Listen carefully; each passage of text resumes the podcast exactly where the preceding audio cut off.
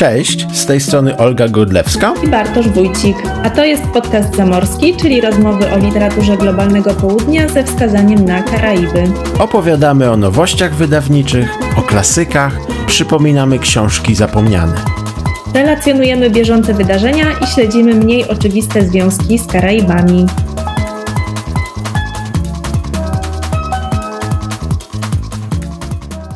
Dzień dobry. To jest kolejny, drugi odcinek podcastu zamorskiego z serii Relacja ze spotkania tłumacząc przekład z Lublina.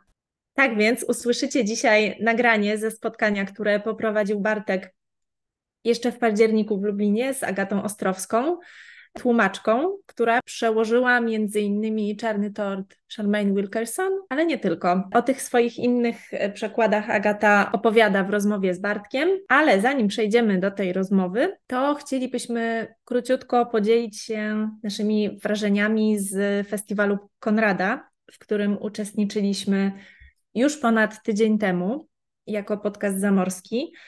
Pojawiliśmy się tam z naszymi warsztatami pod tytułem Jak czytać literaturę karaibską w zimnych krajach i chcielibyśmy bardzo gorąco podziękować wszystkim uczestnikom, którzy już w ostatni dzień festiwalu, y, być może resztkami sił, pojawili się na tym spotkaniu i wzięli bardzo aktywny udział. Na tyle aktywny, że nie udało nam się zrealizować całości materiału, który przygotowaliśmy, ale udało nam się, myślę, bardzo ciekawie porozmawiać i wprowadzić osoby, które miały lub nie miały wcześniejszy kontakt z literaturą karaibską, ten temat. Ja tak bardzo, ja tak bardzo szybko, ale równie gorąco dziękuję. To było wzruszające, nie ukrywam. E, nie wiedzieliśmy czego się spodziewać bo i ostatni dzień, a dla niektórych to był tydzień wrażeń festiwalowych, szczególnie myślę dla osób, które w Krakowie i okolicach mieszkają i mogą po prostu uczestniczyć w tych popołudniowych i wieczornych wydarzeniach. Myślę, że nauczyliśmy się razem z Olgą, że dobrze mieć więcej materiału, nawet jak się nie zrealizuje to w sytuacji jakiejś awaryjnej e, możemy w inną stronę poprowadzić warsztaty. To trochę tak jak na zajęciach w szkole czy na, na uczelni się zdarza. I to było też świetne doświadczenie, właśnie interaktywne. Sporo było pytań, sporo było też, myślę, odpowiedzi, ale nie wyczerpaliśmy tematu, więc dajemy sygnał, że jesteśmy też chętni w razie czego, gdyby ktoś był zainteresowany takimi rozmowami, takimi warsztatami, takimi spotkaniami. Ja każdej osobie która przyszła, każdej osobie, która pozostała też z, z, nami, bo to jest, to jest ważne, że myśmy trochę przekroczyli termin. Wszystkie osoby zostały, część później też jeszcze tak kuluarowo rozmawiała. Więc po prostu wielkie dzięki i mamy nadzieję, że gdzieś się zobaczymy jeszcze na trasie literackiej. I dziękujemy też organizatorom festiwalu za zaproszenie, za zaufanie nam jako prowadzącym ten warsztat, ale poza prowadzeniem tego warsztatu pojawiliśmy się na Konradzie również jako uczestnicy bierni i mieliśmy okazję y, wysłuchać kilku spotkań, które odbyły się w festiwalowy weekend, y, za co też y, myślę oboje jesteśmy bardzo wdzięczni, bo były to niezwykle ciekawe spotkania i co ważne, też dla nas dotyczyły naszego obszaru zainteresowań i książek, które y, już znaliśmy, więc y, to była wyjątkowa okazja, żeby spotkać się też i zamienić parę słów y, z autorkami i autorami książek, które zresztą pojawiały się w podcaście zamorskim. Ale ja tak po cichu liczę, że choć te spotkania celebrowały moment, to znaczy nie były transmitowane, e, że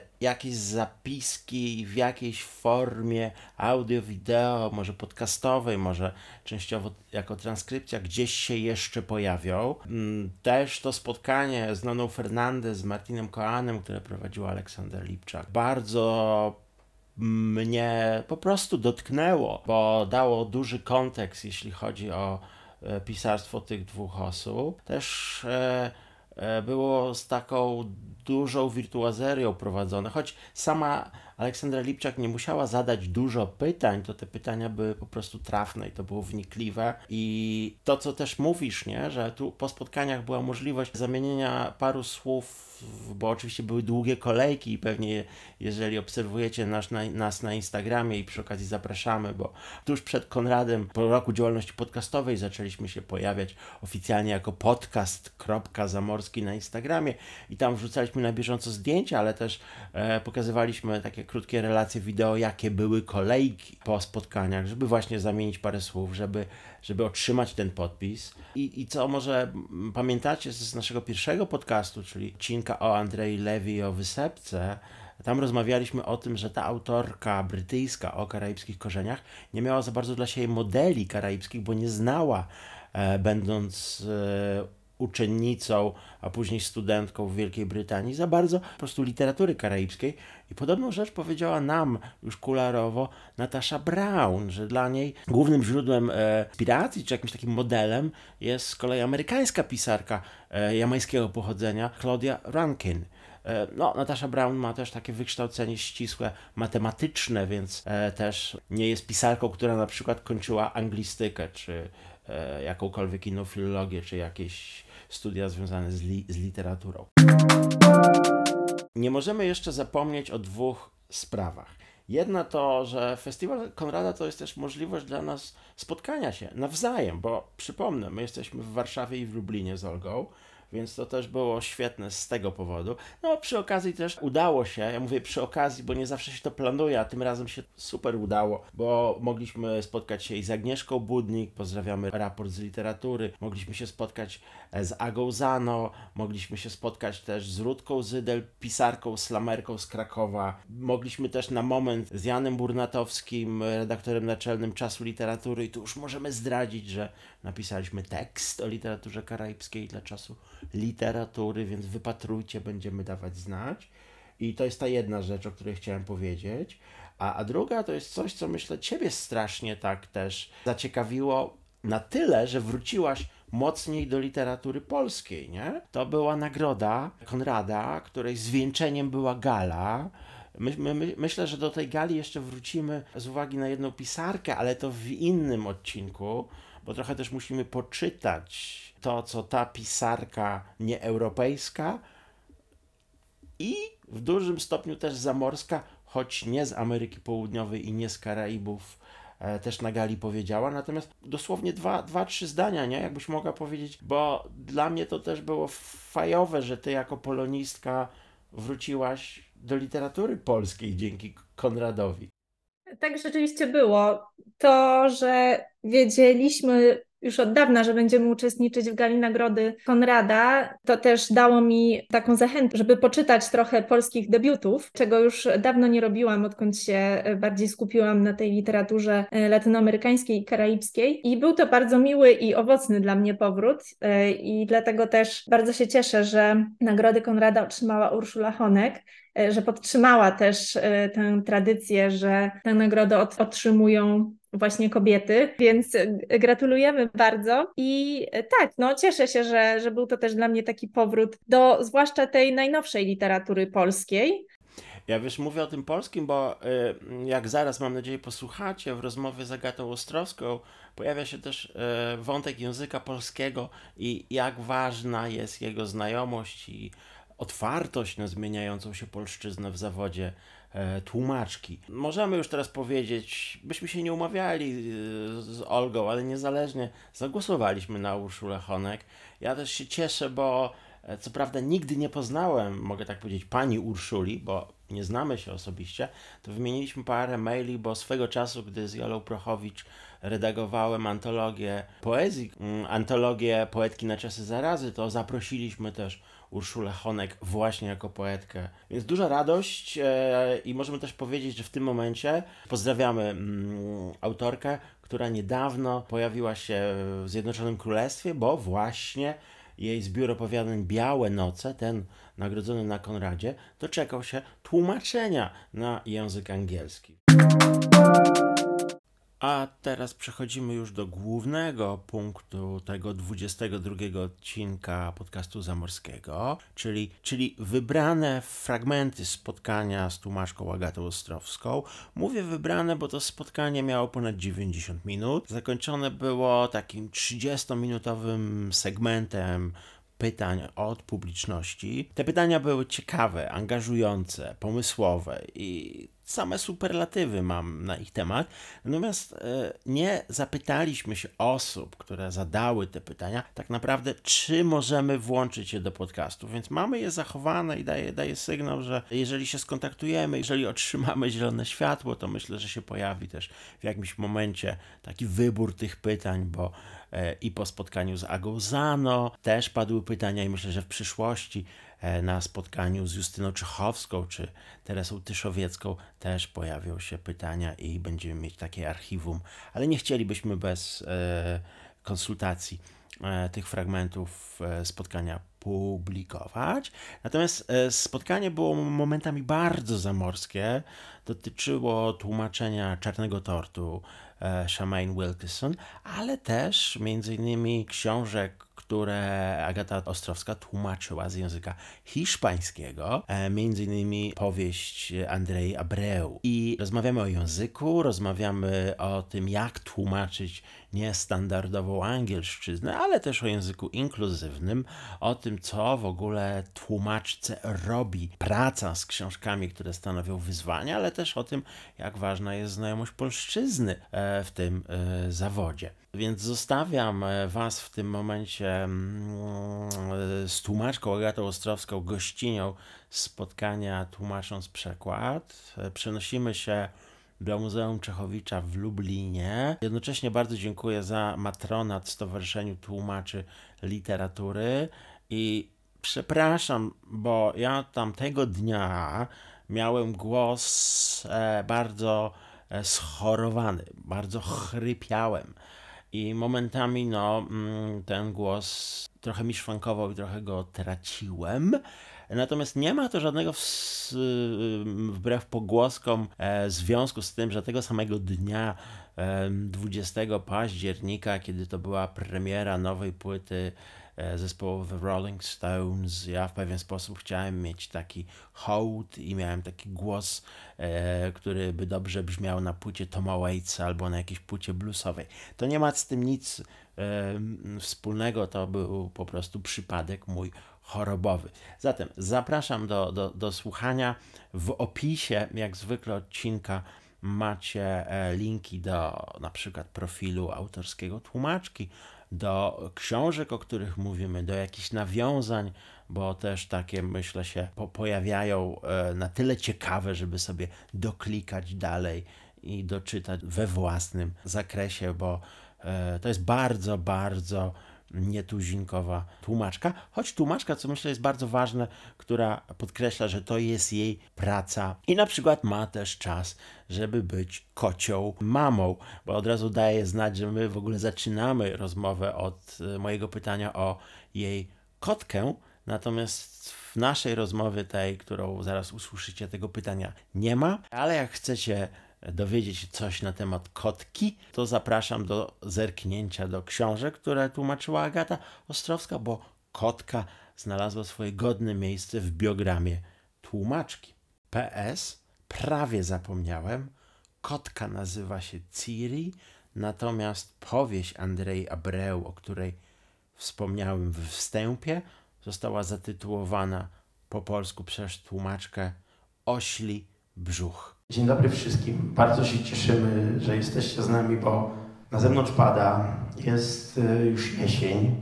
My się postaramy, żeby to było trochę jesieniarskie, ale trochę też wiosenne, bo no, mamy nadzieję, że drugie spotkanie z cyklu Tłumacząc Przekład nie będzie ostatnim, że będziecie przychodzić i będziemy tutaj w gościnnym Muzeum Czechowicza Zareklamuję inne spotkanie z Agatą, które było i można sobie posłuchać, bo to z kolei moja partnerka z podcastu zamorskiego, Olga Godlewska, w no, zaprzyjaźnionej księgarni w Warszawie na Żoliborzu. Postaramy się, żeby teraz Żoliborz się kojarzył bardziej z księgarnią i z zielenią.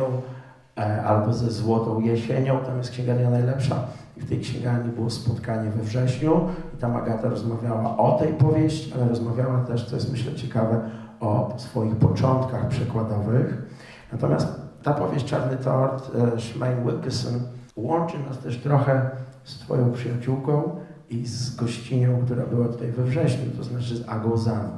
Bo Ty się publicznie, co mnie strasznie ujęło, e, przyznałaś, że w pewnym momencie, jak w tej powieści pojawia się e, język jamański, stylizowany język patła, to szukałaś modeli, prawda?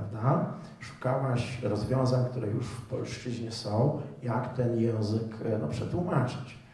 I znalazłaś to właśnie u Agi Zano. I może zanim o tym odrobinę opowiesz, ja pozwolę sobie przeczytać krótki cytat z tej powieści, jeśli to jest dla Ciebie ok, żeby osobom, które e, może jej nie czytały, wytłumaczyć, że ten język jamański w tej powieści też jest kłopotliwy, szczególnie dla rodziców. Bo w skrócie rodzice za bardzo nie, nie lubią, rodzice, którzy są imigrantami, imigrantkami, za bardzo nie lubią, żeby ich dzieci mówiły e, w języku niestandardowym. Bardziej chcą, żeby to była angielszczyzna taka hiperpoprawna, bo to też jest związane z klasą, z pozycją społeczną, z jakąś przyszłością ekonomiczną i to często też oznacza po prostu, e, że ktoś jest traktowany jako osoba wykształcona bądź nie. To oczywiście są stereotypy i to jest duży, duży stres dla tych rodziców, więc w tej powieści pojawia się na przykład coś takiego. Powiedział i zamilkł, nie?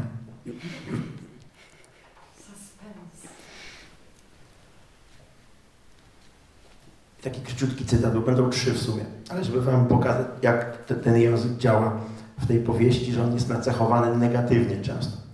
Na twarzy kobiety pojawił się wyraz irytacji, ten sam co zawsze, kiedy Lynn mówił przy ich córce wpadła. Czyli to jest taki pierwszy cytat. I teraz jest taka sytuacja romantyczna i ona będzie najpierw w, e, w takim niestandardowym E, na języku polskim, który ma, ma nam trochę pokazać padła, a później będzie, e, zobaczycie, wewnętrzny przekład, żeby jednak powiedzieć to poprawnie, zgodnie z normą i zgodnie z wymogami klasowymi. To jest sytuacja romantyczna, czyli tutaj ktoś próbuje drugą osobę emablować, nie? ktoś próbuje kogoś uwieść trochę. I wygląda to tak. Zalecać się do mnie, a co mu szczeliło do łepetyny? Padła. Krótkie ostrzeżenie ojca, Wystarczyło, żeby nawet nie próbowała mówić dialektem, który zawsze był dla niej zakazany. Zaczęła jeszcze raz. A skąd mu przyszło do głowy, że może tu przyjść i się do mnie zalecać, skoro Twoim zdaniem jestem za młoda nawet na to, żeby chodzić ze znajomymi na plażę? Czyli od razu jest język bardzo rozbudowany, język bardzo standardowy. I ostatni, ostatni, ostatni, ostatni cytacik. Co ty se myślisz, że prowadzasz się z tym szczylem, co? Wysyczał mały, wpadła, puszczając jej ręce. I chciałem z Tobą na momencie tylko porozmawiać, oczywiście reklamując Twoją pracę i mówiąc, że warto tę książkę poznać. Ona jest też taka bardzo diasporyczna, jest dużo tam jedzenia, jest prozą popularną, ma też dużo, nazywa się Czarny Tort, więc ma dużo o jedzeniu i dużo w ogóle o zmysłowości. Dużo warstw. Och, bardzo ma dużo warstw, tak jak to. Jak ci się po prostu z niestandardową angielszczyzną pracowało? No tutaj tego nie było bardzo dużo, tak, no bo jak sam mówisz, to nie był, nikt nie zachęcał do mówienia w e, tym języku, więc e, nie było tego dużo. I tak jak mówiłam, po prostu poszłam bardzo na łatwiznę i wzięłam z półki dziewczynę, kobietę inną, Ewaristo w przykładzie Zano i po prostu sobie zobaczyłam, co ona tam robiła mniej więcej. No, ale tak, no Ogólnie trzeba mieć zawsze jakiś tam pomysł na te różne odmiany angielszczyzny, których jest bardzo dużo, a nie mamy aż tylu odmian polszczyzny. No, są różne podejścia. Średnim moim zdaniem podejściem jest tłumaczenie jakąś konkretną gwarą, bo wtedy nagle Szkoci mówią po góralsku i to jest dziwne trochę. Albo, nie wiem, gdzieś ktoś mówi po śląsku nagle, na drugim końcu świata. Więc po prostu trzeba no, jakoś trochę wymyślić jakieś kilka takich charakterystycznych cech, tak, żeby zaznaczyć trochę, że to jest niestandardowy polski. Starać się też, żeby to nie brzmiało jak e, ktoś, jakby ktoś był, nie wiem, niewykształcony albo tak, tylko że po prostu to jest trochę inne. E, więc tam można na poziomie, nie wiem, słownictwa coś, coś właśnie pokombinować, ale też, żeby nie było to jakieś takie bardzo uproszczone.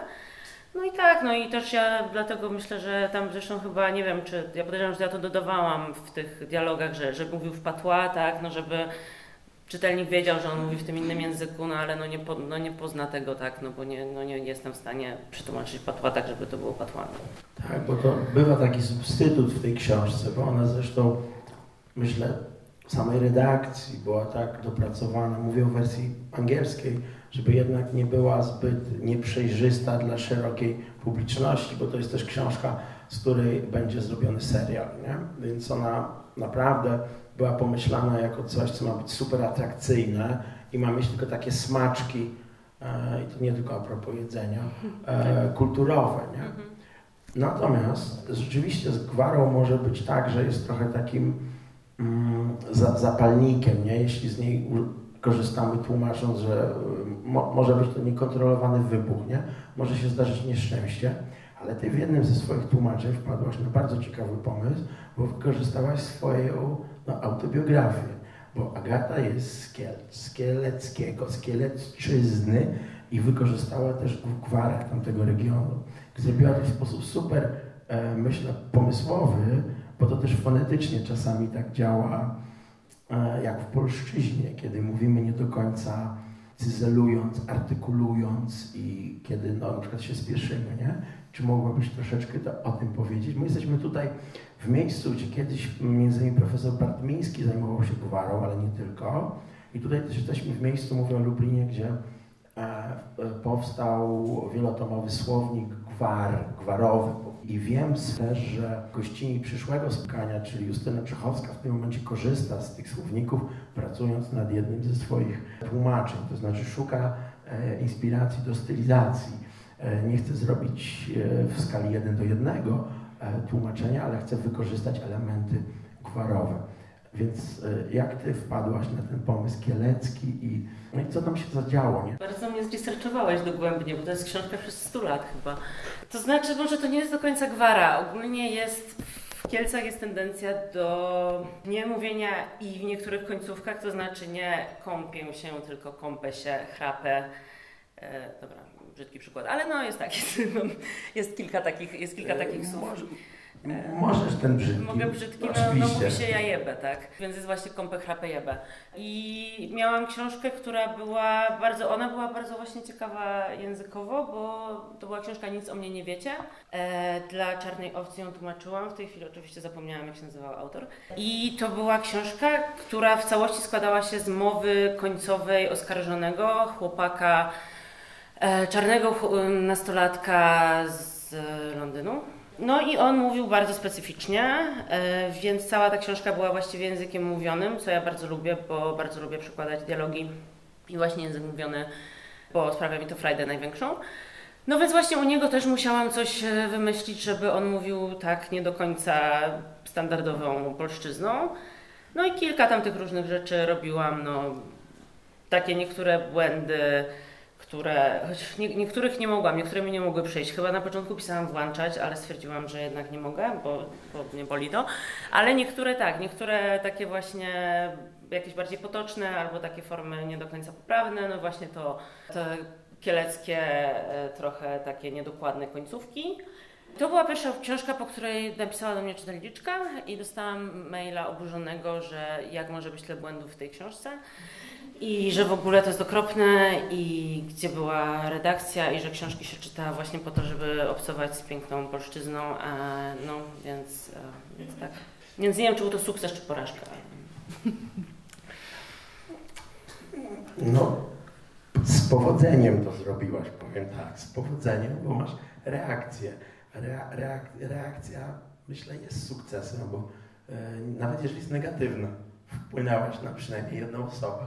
Ale kontynuowałyście ten dialog? Czy to e, odpisałaś jakoś tej osobie? Odpisałam, tłumacząc, dlaczego się zdecydowałam na takie, a nie inne rozwiązania. Wiem, że ona miała jakąś też pretensję o jakieś jedno wyrażenie, które akurat było poprawne, więc napisałam, że no to akurat jest poprawne. E, I chyba spoko i potem tylko już podziękowała i tyle. A w takim razie, czy miałaś też jakieś reakcje takie hiper, hiperpozytywne z kolei? Nie, jeśli chodzi o tę książkę wyłącznie, skoro mówimy o sytuacji koresp- korespondencji, nie? Rzadko mi się, te, te, raczej rzadko mi się zdarza, żeby ktoś pisał do mnie. Częściej jest tak, że ktoś wrzuca na Instagrama na przykład, tak? Jasne. I, i, chwali, I chwali przekład na przykład, tak? No to to się zdarza częściej, czy, częściej, czy w jakiejś recenzji, tak? E, Michał Nogaś często na przykład e, mówi o moich przykładach i, i właśnie zwykle pozytywnie, ale ten, ale tak to, to raczej rzadko tak ludzie do mnie piszą, chociaż, e, chociaż chyba też, też parę razy mi się zdarzyło, czy że ktoś właśnie napisał mi komentarz, ale także w ogóle w życiu nie, nie znałam tej osoby i po prostu weszła specjalnie gdzieś na mój profil, żeby napisać komentarz, że super książka. Tak. Mhm. Wiesz, pytam o to, bo my jesteśmy teraz przed e, targami książki w Krakowie i to są też takie momenty, czy z uwagi na stoisko Stowarzyszenia Tłumaczy Literatury, czy na, z uwagi na stoiska wydawnicze, nie? Są też e, wtedy kontakty e, z osobami, które czytają, komentują, e, czasami proszą o podpis. Więc dlatego, a propos ten autor, o którym mówiłaś, Imran Mahmoud. Imran Mahmud, tak. To, to jest książka, rzeczywiście ona 5 lat temu w Polsce się ukazała. Czy obstawiałaś kogokolwiek, bo w takim świadku tłumaczeniowym, szczególnie świadku, któremu jest blisko do wydawnictwa Artrage, obstawiano noblistów i noblistki. I na takiej jednej grupce szczególnie padały nazwiska. E, Jak wiecie, e, noblistą okazał się Jon Fosse, norweski, no, utytułowany dramatopisarz, ale też powieściopisarz. I e, no, parę osób z tej grupki obstawiło trafnie, a najbardziej trafnie obstawiło wydawnictwo Artridge, które wykupiło prawa przed Noblem do w sumie pięciu książek. Ym, Czy tobie się zdarzyło kogoś obs- obstawić? Bo ten Nobel powraca od e, już w Polsce też w, tych e, zakładach bukmacherskich. To nie jest tylko żart, można obstawić. No i ludziom się zdarza też, tak jak na innych e, hazardowych e, g- grach, prawda, e, no, wygrać. Nie, ja zupełnie nie obstawiam, nie, nie strzelam nigdy, nie wiem, ponieważ nie siedzę tak bardzo chyba w, aż w tym świecie całej literatury światowej, żeby spróbować zgadnąć, kto będzie miał, kto dostanie Nobla. Jak dostaje ktoś, kogo czytałam, to się cieszę. Największy moment chwały miałam, kiedy dostała Olga Tokarczuk i mogłam wszystkim mówić, że piłam z nią wino kiedyś. Wtedy bardzo fajne, tak. Przed Noblem. Tak, przed Noblem. Wiesz, ja tak pytam, bo jest taka autorka, którą ty wprowadziłaś do Polski, tłumacząc, Andrea Abreu. Książka niby skromnych rozmiarów, ale jest lekka i jednocześnie ciężka. Bardzo taka dziewczyńska, bardzo taka e, mm, książka, o której trudno myślę zapomnieć, do której się wraca. Ja przynajmniej z tą książką tak mam. Ale to jest też właśnie taka książka, która mam nadzieję, że jeszcze odżyje, bo e, ona miała też, wracając właśnie do tego, jak reagują e, na ciebie osoby, które recenzują te książki, ona też miała e, dobry oddźwięk i miała też e, Twoja praca, tak, tak dobry oddźwięk. I ja pozwolę sobie za, zacytować, zanim porozmawiamy o tej książce, co tam się dzieje w języku, też jaki rodzaj literatury ona reprezentuje, bo to jest też dość ciekawe, że mimo, że to jest język hiszpański, to to jest e, tutaj język mały, czy to literatura małych języków, bo to jest z, wy, z wyspy i to są Wyspy Kanaryjskie, więc automatycznie nie jest to hiszpański metropolitarny, nie jest to, nie jest to centrum, to jest coś, co oczywiście miejscem bardzo turystycznym, no ale jednak językowo i od strony e, chociażby tego, co się wie w świecie literackim o Wyspach Kanaryjskich, no to to jest ewenement, prawda? I ten ewenement od razu był zauważony przez e, Olgę Wrubel. Ona napisała recenzję, którą ja najpierw przeczytałem u niej na, na Facebooku i to jest takie połączenie eseju z bardzo, e, bym powiedział, autobiograficznym podzieleniem się, jak ta książka no, zmieniła życie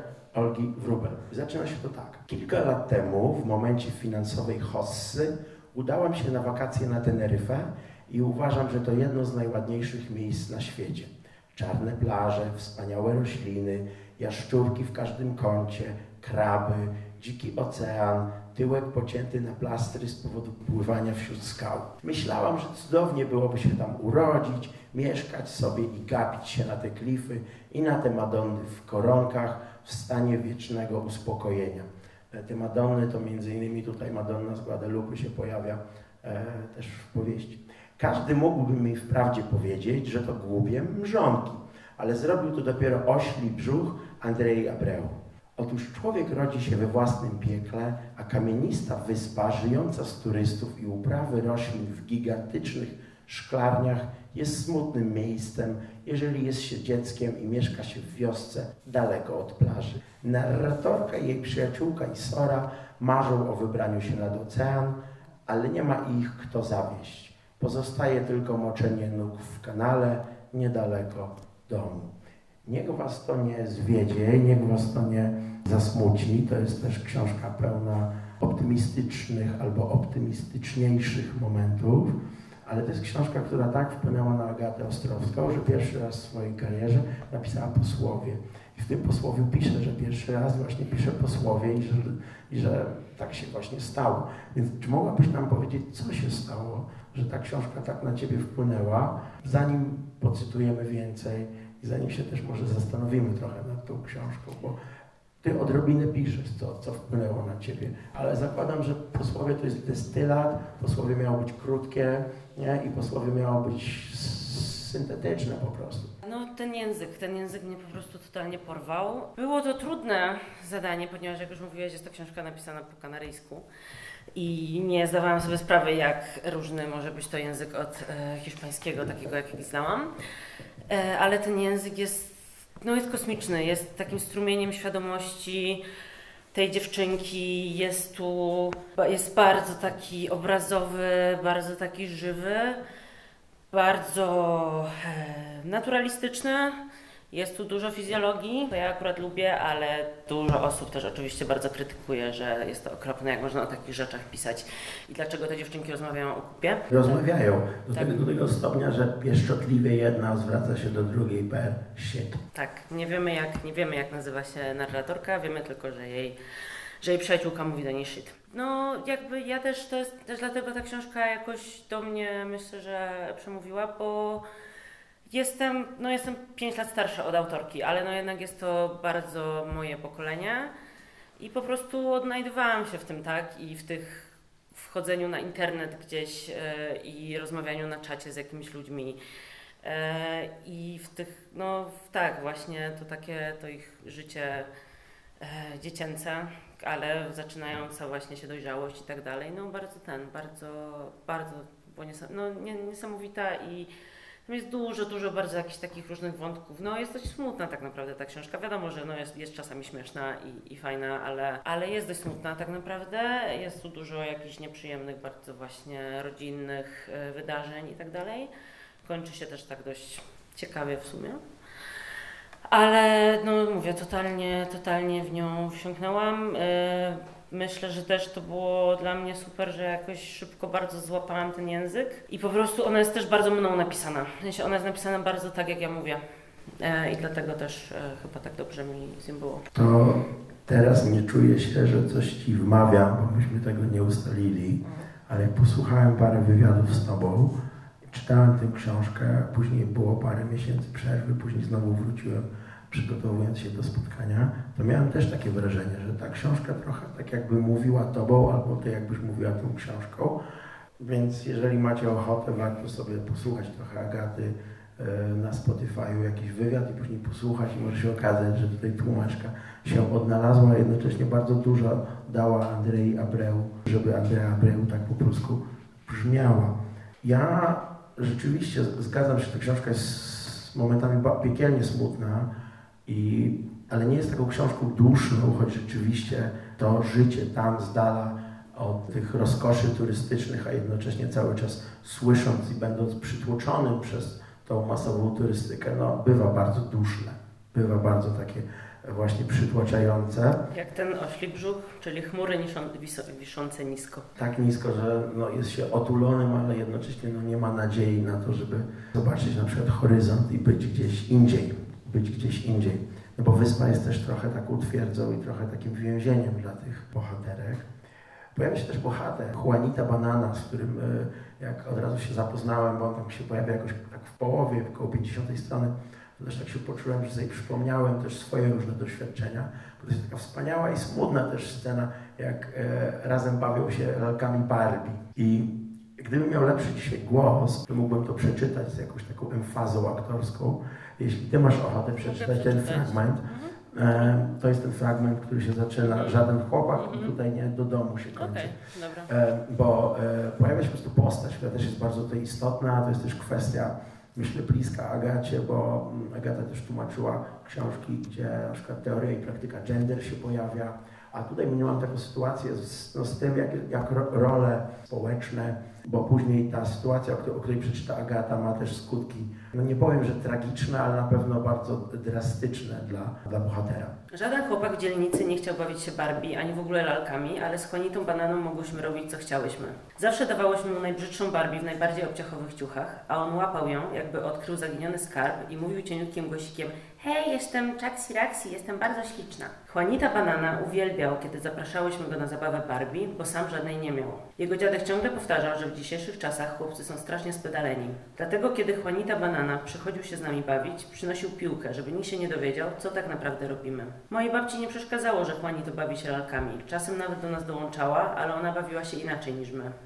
Myła je i szorowała, ponieważ zawsze były strasznie uświnione. Pociągałyśmy je po górach piachu z budowy pod domem babci, a ona doprowadzała je do porządku, tak że aż lśniły, piękne i wystrojone na schodkach przed wejściem do domu. Możecie sobie wyobrazić, co tam się stanie, jak pojawi się dziadek. Dziadek jest niechętny takim zabawom. Ja też myślę o tej książce, poznam ją dzięki Tobie, e, właśnie jako o książce, która robi wspaniałe rzeczy z językiem. Ja jeszcze raz pozwolę sobie przeczytać Olgę Wrubel, bo ona, a my trochę tak świętujemy, jak tylko tłumaczki przyjeżdżają właśnie ich pracę, ona też w tej recenzji to zauważa.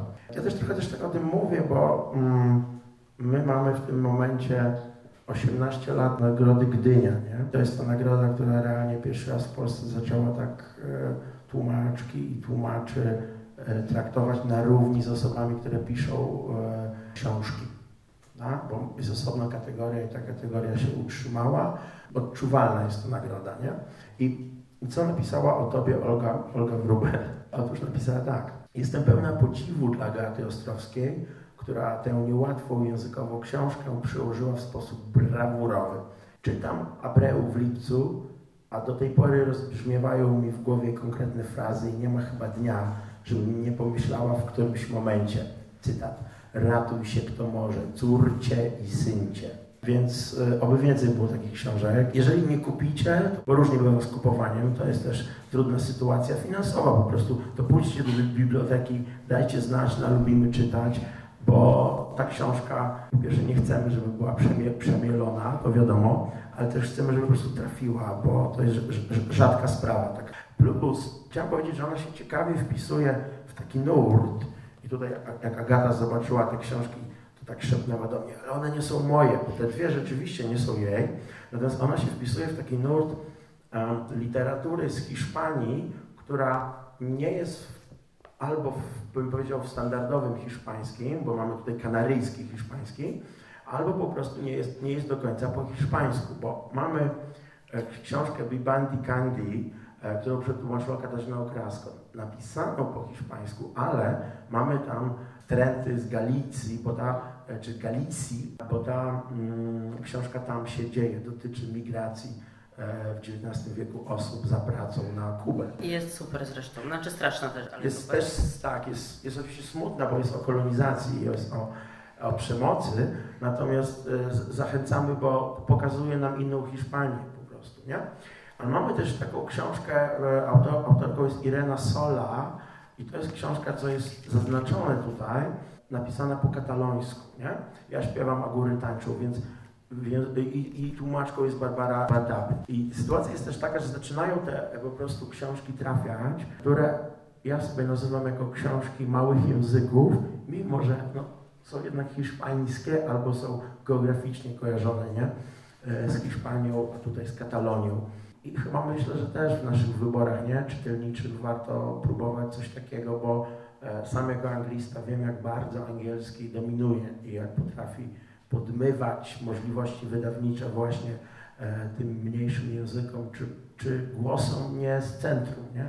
Też pytałem Ciebie jeszcze o tego Nobla na, na takiej zasadzie, czy jak obserwujesz literaturę, e, powiem tak, hiszpańskojęzyczną, może to być chociażby literatura też z Ameryki Południowej, nie? bo też przecież taką tłumaczysz, to czy zauważasz pewne trendy, takie trendy, które są e, wydawnicze, które na przykład z jakimś, z jakimś tam opóźnieniem bądź nie w Polsce są e, też traktowane jako ważne, czy to w ogóle Ciebie nie interesuje, nie? Bo to też jest często w ogóle nie pytanie do, do osób tłumaczących, tylko na przykład do osób, które obserwują rynek, nie? Tak, to zdecydowanie jest bardziej pytanie do osób, które obserwują rynek. Ja dostaję propozycje książek i je tłumaczę i jestem rzemieślniczką bardziej niż, niż jakąś wielką fascynatką literatury światowej.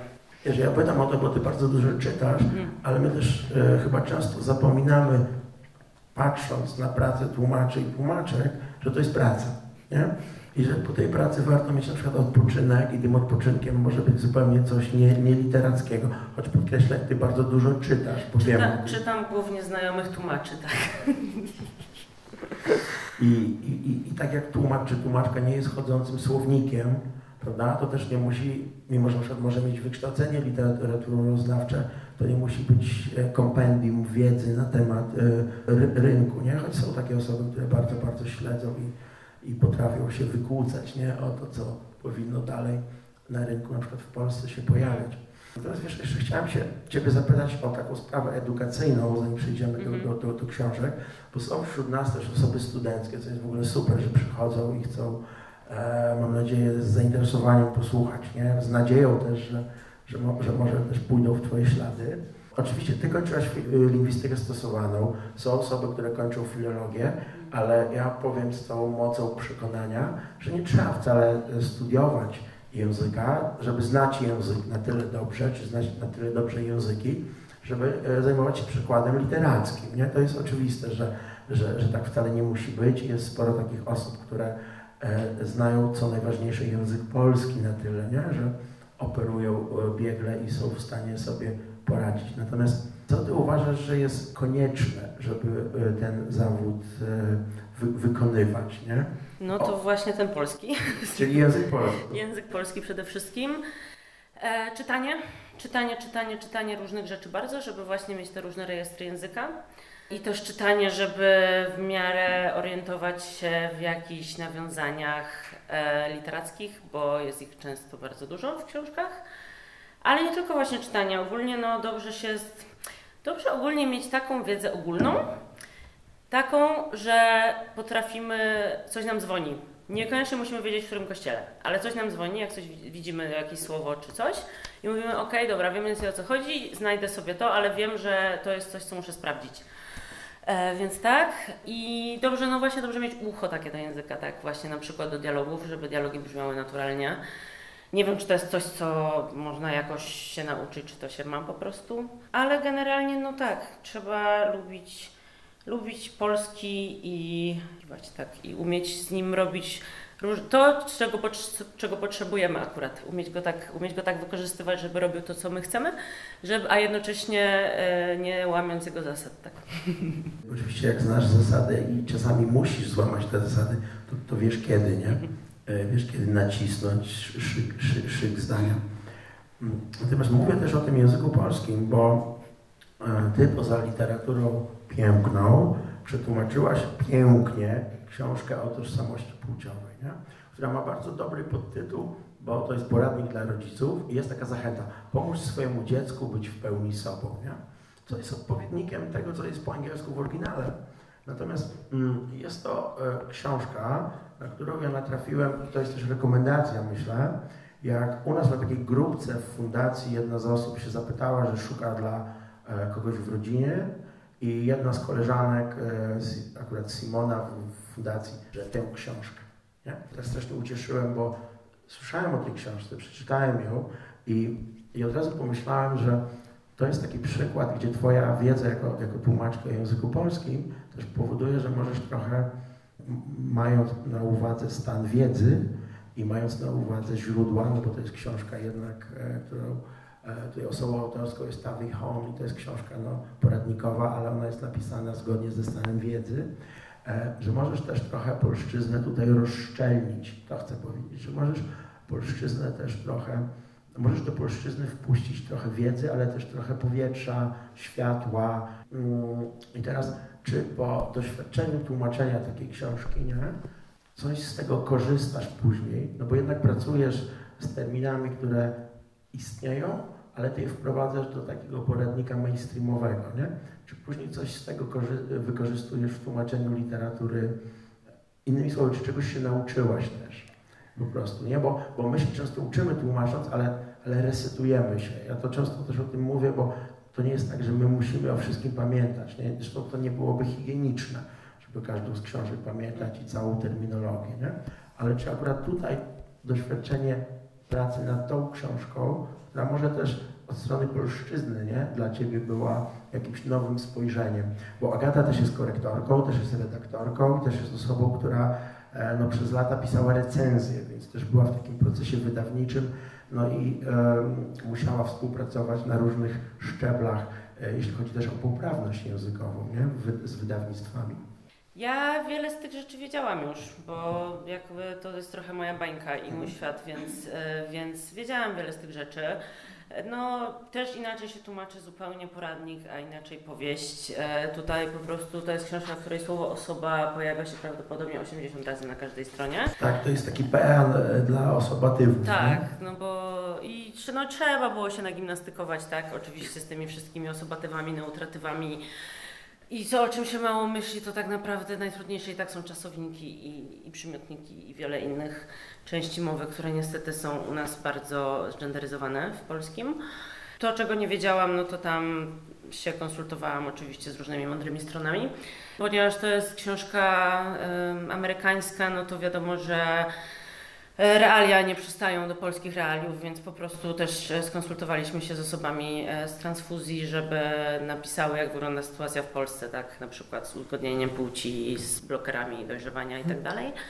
A czym się przydało? No, niedługo później w sumie tłumaczyłam świetną powieść Young Adult, post-apo, transowe post-apo. Hmm queer, queerowa, ten, queerowa dystopia, wspaniałe. Tam też i tam też musiały. Tylko, że to właśnie tam już było inaczej, bo tam jeszcze ważne było, żeby to na przykład właśnie brzmiało, a żebym nagle nie miała jakiegoś na pół strony e, osoba coś tam, coś tam, coś tam, więc e, musiałam się trochę pobawić, musiałam e, na zaimkach.pl oczywiście e, wchodziłam i szukałam różnych e, zaimków, bo tam osoby miały różne zaimki bardzo I też pisała do nich właśnie z pytaniami czasem, jak, jak zrobić coś tam. Tak, więc trochę mi się przydało. Zresztą to ta książka będzie super. Właśnie szkoda, bo miała wyjść w tym roku już, ale mam nadzieję, że w przyszłym prędko będzie.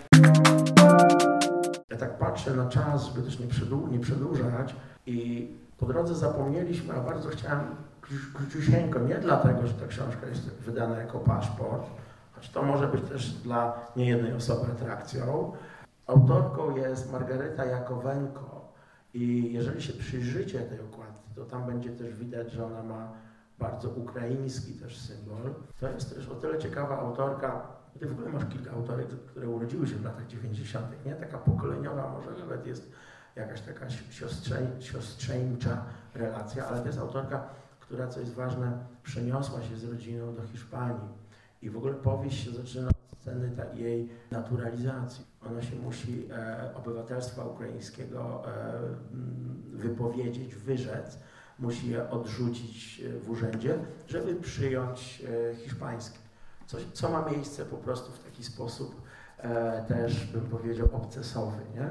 I jest to książka, którą też warto poznać e, też dlatego, że w zeszłym roku 24 lutego Rosja zaatakowała Ukrainę, bo to nam pokaże też diasporę ukraińską, to, nas, to nam też trochę opowie o tożsamości naszych sąsiadów i sąsiadek, bo przecież jesteśmy w tym momencie w Lublinie, ale też i w Warszawie, i w innych miejscowościach osoby z Ukrainy z nami mieszkają.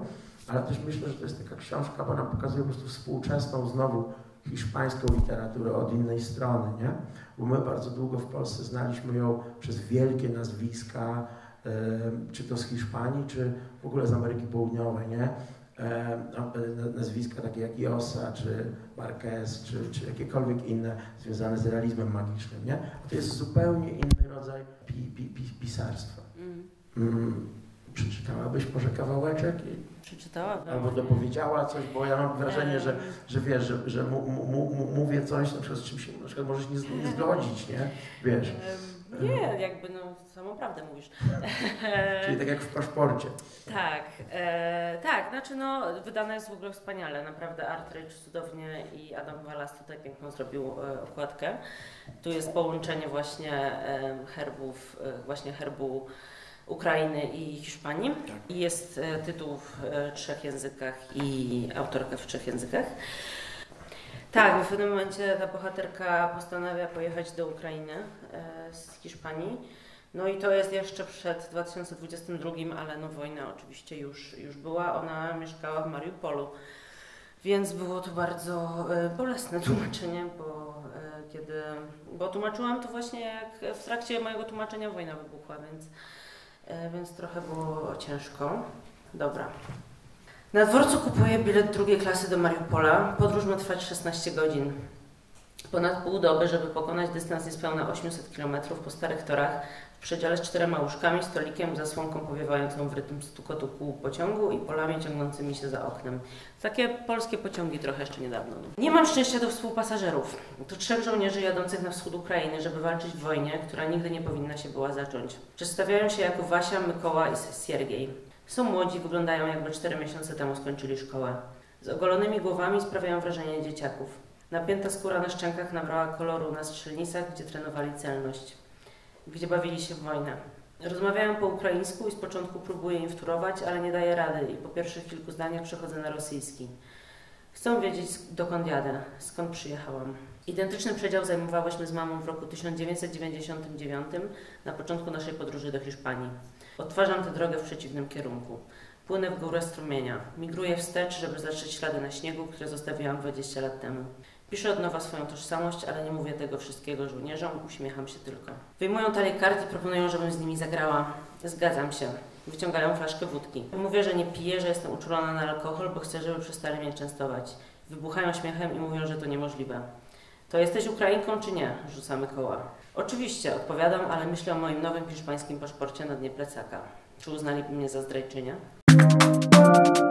To już wszystko, jeśli chodzi o spotkanie w Lublinie. Nie wszystko zupełnie, bo będzie jeszcze jeden odcinek podcastu zamorskiego z tłumaczką Teresą Tyszowiecką. Planujemy ten odcinek na grudzień i tak zamkniemy ten mini cykl w Zamorskim. Teraz już się z Wami żegnamy. Słyszymy się za dwa tygodnie, a widzimy się już w najbliższy poniedziałek, 13 listopada, na Zamorskim Klubie Czytelniczym, na którym porozmawiamy o powieści Bernardine Evaristo pod tytułem Mr. Loverman w przekładzie Agizano, powieści, która ukazała się niedawno nakładem wydawnictwa poznańskiego.